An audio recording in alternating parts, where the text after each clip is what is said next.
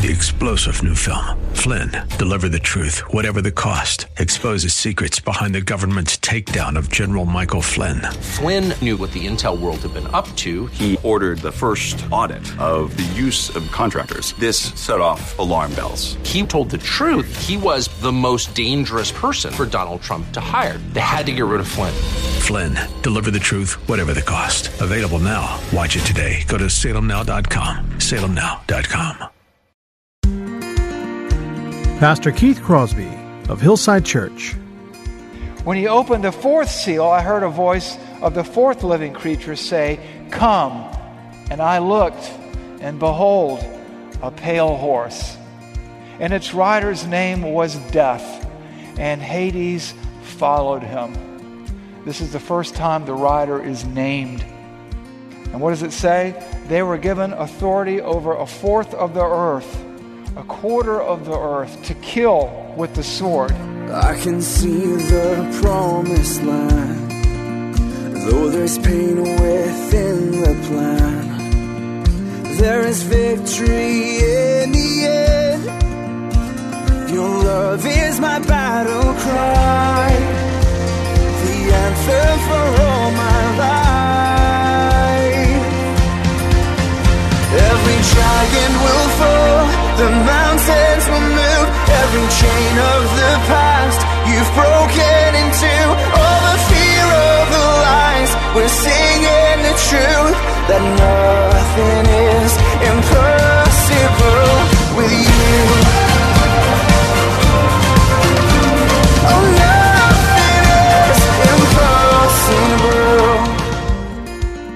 Hello and welcome to today's edition of the Grace to Live radio broadcast with Keith Crosby, Senior Pastor of Hillside Church in San Jose, California.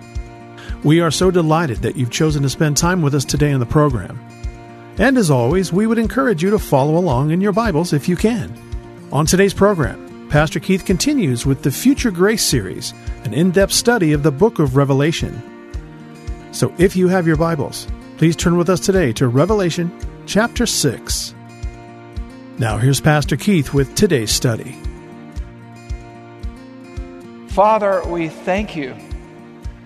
We thank you for your word that reveals not a truth to us, but the truth, uh, Lord. And so, as we look today into the book of Revelation and we do a flyover of the tribulation period, Lord, help us to take away the truth that is here and let it transform our thinking and our living and our evangelizing and our discipling and our parenting and our spousing, Lord, in everything that we do. We pray this in Jesus' name. Amen. We're continuing, if you're joining us for the first time, a study of Revelation that we've been doing for a while called Future Grace. And we're picking up where we left off last week. Last week we left off in the throne room of God with this overwhelming worship that should overwhelm us when you think of all who and how God is. And what we're going to do now is enter into a new phase of the study where we're going to look at the seven year tribulation period today uh, in a flyover, kind of a satellite flyover at 30,000 feet or 30 miles up or whatever. And periodically, uh, as we move through this study, we'll swoop down in low and take a good look at the details also. Uh, I've left a hard passage for Pastor Jesse next week, chapter 9, with the locust and everything else. But um, this is where we'll start getting into the so called bright, shiny objects that distract so many people. But today, what we're going to do is take a look at the amazing, amazing grace patience and love of God. And that's why we entitled this message, Tough Love in Action. We're going to see God's love as we've never seen it before. And I recognize that some of this may seem counterintuitive to you because we're looking at the tribulation period, but I want you to understand the tribulation period maybe as you've never understood it before. And what we see in the tribulation period in Revelation, and we're going to do Revelation ch- chapters 6, 7, and 8 today is a picture of the love of God. And I don't want you to miss that. Now, when you look into Revelation, particularly 6, 7, and 8, but also as we get deeper into the text, it's kind of jolting at times because you go from one venue to another. You're in heaven in one moment, and you're on earth in another moment, and you're 30 miles up at one moment, and you're 30 feet in. And so you have to really hang on, and you have to pay attention. And you have to pick up and read the book for yourself so that you can understand what it's saying. What does the text say? What do the words mean? What then shall we do? How then shall we live? How then shall we think? And that's what's going to go on here because we're going to look at the seven seals. We're going to look at uh, four of the seven trumpets. And I want you to understand how this kind of lays out because those seals and trumpets and bowls are all interconnected. We have a little slide here that I think you'll find helpful. It's a series of sevens. You have the, the seven seals, and the seventh seal takes you into the seven trumpets, and the seventh, seventh trumpet takes you into the seven bowls. It's like a telescope in the old days that extends out like that. It telescopes, it dovetails. And what you're going to see here as we read and think and look at this passage is a reenactment in some way, to some degree, of the story of the rich man and Lazarus. You just read that, right? Pastor, Pastor Mark just read that. And how does it end? They have the Word of God, they have Moses and the prophets, and if that's not good enough for them, all the miracles in the world won't change anything because that's how people are. And so, what we're going to see is God reveal Himself time and time again. And the people just don't want Him. They don't want His Son. They don't want to repent, to turn, and receive the gift of grace that is eternal life in Jesus Christ, forgiveness. So let's get into the text. Revelation chapter 6, verse 1 is where we're going to start, and we'll go all the way through chapter 8, verse 13. And you'll watch all this play out. Verse 1, chapter 6. Now I watched when the Lamb opened one of the seventh seals and I heard the voice of one of the four living creatures say, with a voice like thunder, Come. And I looked, and behold, a white horse, and its rider had a bow, and a crown was given to him. And he came out conquering and to conquer. What's going on there? It's the first of the seals. Whoever this is, whatever this is, has been given authority, the crown, and it's not Jesus Christ. This is the world government that will consolidate power worldwide. It's given a crown. The bow, without an arrow, symbolizes a, a peaceful consolidation of power.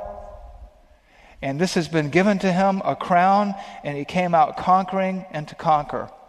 So something, someone is going to consolidate power and dominion over the whole earth. And I want you to notice this too. Some people try to make a big deal out of this and confuse the issues. This is narrative, it is sequential. You're going to see the ands and the whens and the thens. This is future. We'll see this in a little moment. We'll confirm that this, all this didn't take place in 70 AD, as many of our amillennial friends believe. But this is future. Verse 2 And I looked and behold, a white horse, and its rider had a bow, and a crown was given to him, and he came out conquering and to conquer. Verse 3 And he opened the second seal, and I heard the second living creature say, Come. And out came another horse, bright red. Its rider was permitted to take peace from the earth, so that people should slay one another and he was given a great sword. Now, some people like to refer to this rider as war. I refer to him as violence. Uh, and you'll see why in the wider context of our narrative as we get deeper in. War will come. What this is, is a culture of violence. And what we're seeing here is the world is going to become violent. It's part of God's judgment when he takes his hands off and lets the people do what they want to do the way that they want to do it, all the while staying involved, all the while confronting them with their need for the Savior. But this rider takes peace from the earth, and people slay one another. He's given a great sword. Verse 5 And when he opened the third seal, I heard the third living creature say, Come. And behold, a black horse, and its rider had a pair of scales in his hand.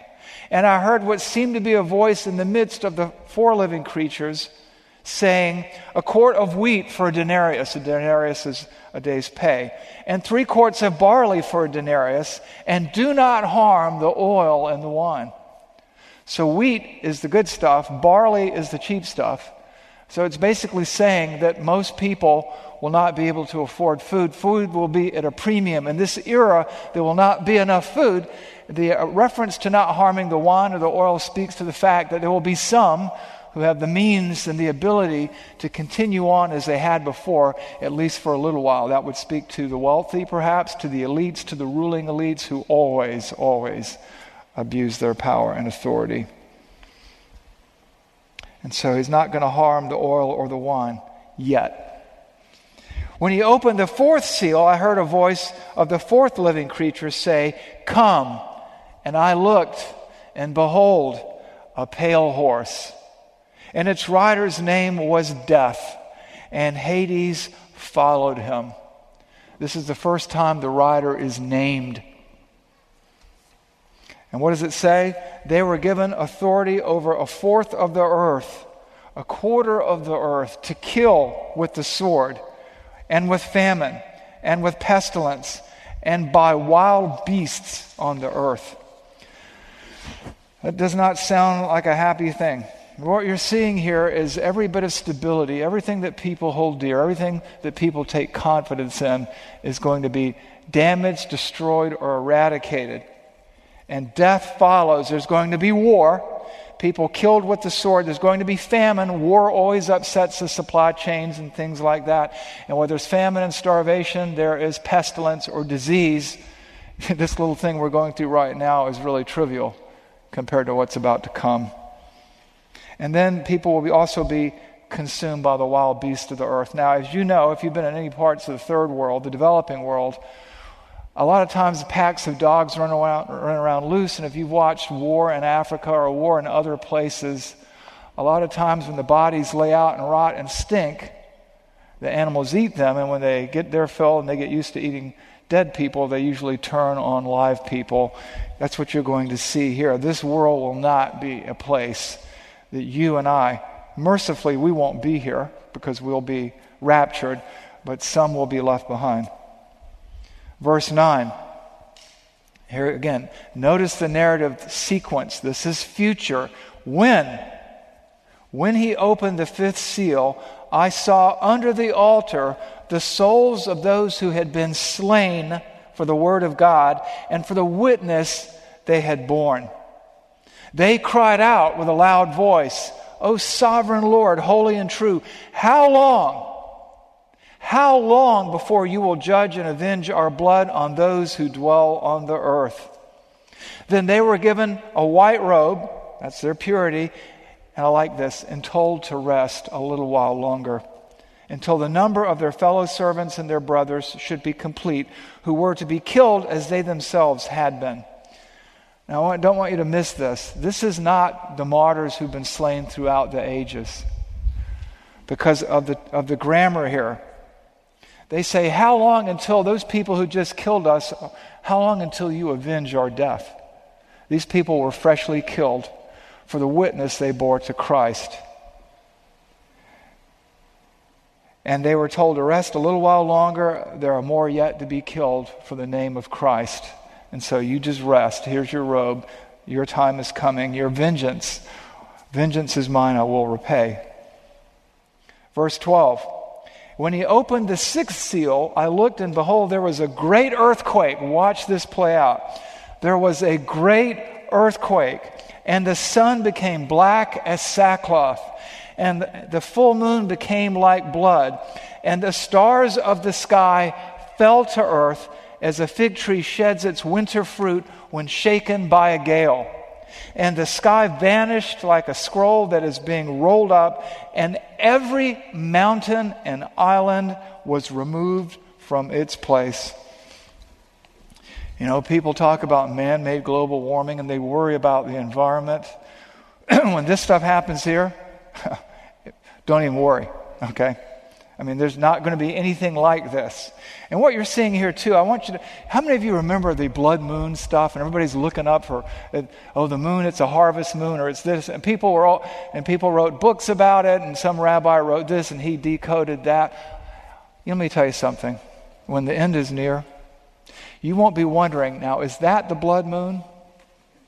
Because when that thing comes, when the sky is rolled back, when, it, when the sky as you know it, when the blue sky is gone and you just look into space, when every mountain and island has been shaken from its place, when the sun is darkened, you won't be rushing out to the Christian bookstore or Amazon or Barnes and Nobles to figure out what's going on. Okay? It'll be clear. And how can we be sure? How can we be sure that people will get this? Verse 15.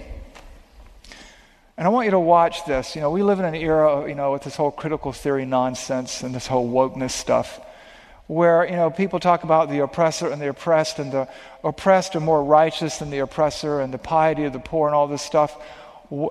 See how this lines up with the Word of God. Verse 15 Then the kings of the earth, and the great ones, and the generals, and the rich, and the powerful, and everyone and everyone, slave and free, basically everybody rich or poor, hid themselves in the caves and among the rocks of the mountains, calling to the mountains and the rocks, Fall on us and hide us from the face of him who is seated on the throne and from the wrath of the Lamb, for the great day of their wrath has come. Who can stand? Hide us from the Lamb from the Lamb of God who takes away the sin of the world, rich and poor. Hide us from the one who went to the cross from our sin. Rocks fall on us. Takes you back to Romans 1:18 through 20, doesn't it? For the wrath of God is revealed from heaven against all unrighteousness of men who suppress the truth and unrighteousness because what may be known of God has been made evident to them, for God has put it in their hearts. What about the little boy who lives in Tibet who's never heard the gospel? What about him? People find all kind of excuses to try to throw us off track. Understand, there are no innocents here. There are only perpetrators. Verse 7, verses 1 through 17. After this, I saw four angels standing on the four corners of the earth, the four points, the compass, north, south, east, and west holding back the four winds from the earth, that no wind might blow on earth or sea or against any tree. So there's no breeze. Everything is stopped. Everything is still. Every mountain has been removed from its place. Something is seriously, inescapably, undeniably, supernaturally wrong. Then I saw another angel arising from the sun ascending from the rising sun, this is the east, with the seal of the living God, and he called with a loud voice to the four angels who had been given power to harm the earth and sea, saying, Do not harm the earth or the sea or the trees yet, until we have sealed the servants of our God on their foreheads. And I heard the number of the sealed 144,000, sealed from every tribe of the sons of Israel. So much for replacement theology. God is not done with Israel. Israel has a place in the kingdom. The church has been raptured up. And what you have here is the calling and the, and the marking out of the 144,000 Jewish evangelists. We won't get into that today much. But those who had once denied Christ as the Messiah will be proclaiming him. How do we know that it's really not the church that we're talking about here? What does the text say? What do the words mean? And what should we learn? Because after this, in verses 5 through 8, it goes through each of the 12 tribes, doesn't it? So it's not symbolic, it's literal. It lists 12,000 from this tribe, 12,000 from that tribe. One of the things that's unusual about that is the tribe of Dan is not listed. And the two half tribes of Joseph are referred to as the tribe of Joseph. And the Levites are now in amongst the 12 tribes in a way they had not been before. That speaks probably to the blessings and cursings in Deuteronomy 25 to 32. Dan has been excluded because of its idolatry. Verse 9 After this I looked, and behold, a great number of those that no one could number from every nation, from all tribes and peoples and languages, standing before the throne and before the Lamb, clothed in white robes, with palm branches in their hands, harkens back to Hosanna. Blessed is he who comes in the name of the Lord, the King, crying out with a loud voice, Salvation belongs to our God who sits on the throne and to the Lamb. Back to the deity of Christ again. And all the angels were standing around the throne and around the elders and the four living creatures, and they, in the sense of the text here, is they all fell on their faces before the throne and worshiped God, saying, Amen. We believe blessing and honor and wisdom and thanksgiving and honor and power and might be to our God forever and ever. Amen. And now watch this. This kind of gets back to the Jewish evangelist. Then one of the elders addressed me, saying, Who are these, who are these clothed in white robes, and where are they from? And John says, I said to him, Sir, you know. And he said to me, these are the ones coming out of the great tribulation. They have washed their robes and made them white in the blood of the Lamb. Therefore, they are now before the throne of God and serve him day and night in his temple. He who sits on the throne will shelter them with his presence. They shall hunger no more, neither shall anyone thirst. The sun shall not strike them, nor any scorching heat, for the Lamb in the midst of the throne will be their shepherd and he will guide them to springs of living water, and God will wipe away every tear from their eyes. You know, this kind of gives us insight. Blessed is the one who perseveres to the end. These people come out of the tribulation period. They hear the gospel and they respond.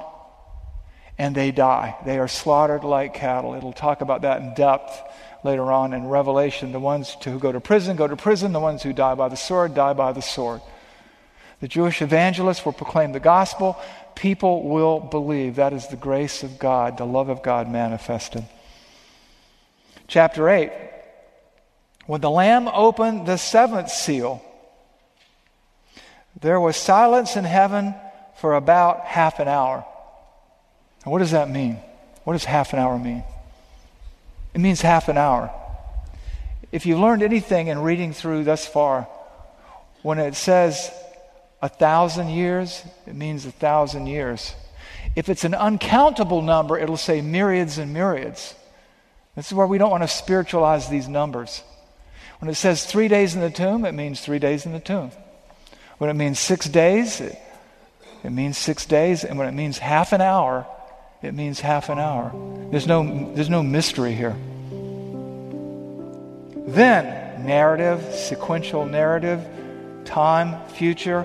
Then I saw seven angels who stand before God, and seven trumpets were given to them. And another angel came and stood at the altar with a golden censer, and he was given much incense to offer with the prayers of all the saints on the golden altar before the throne and the smoke of the incense with the prayers of the saints rose before God from the hand of the angel.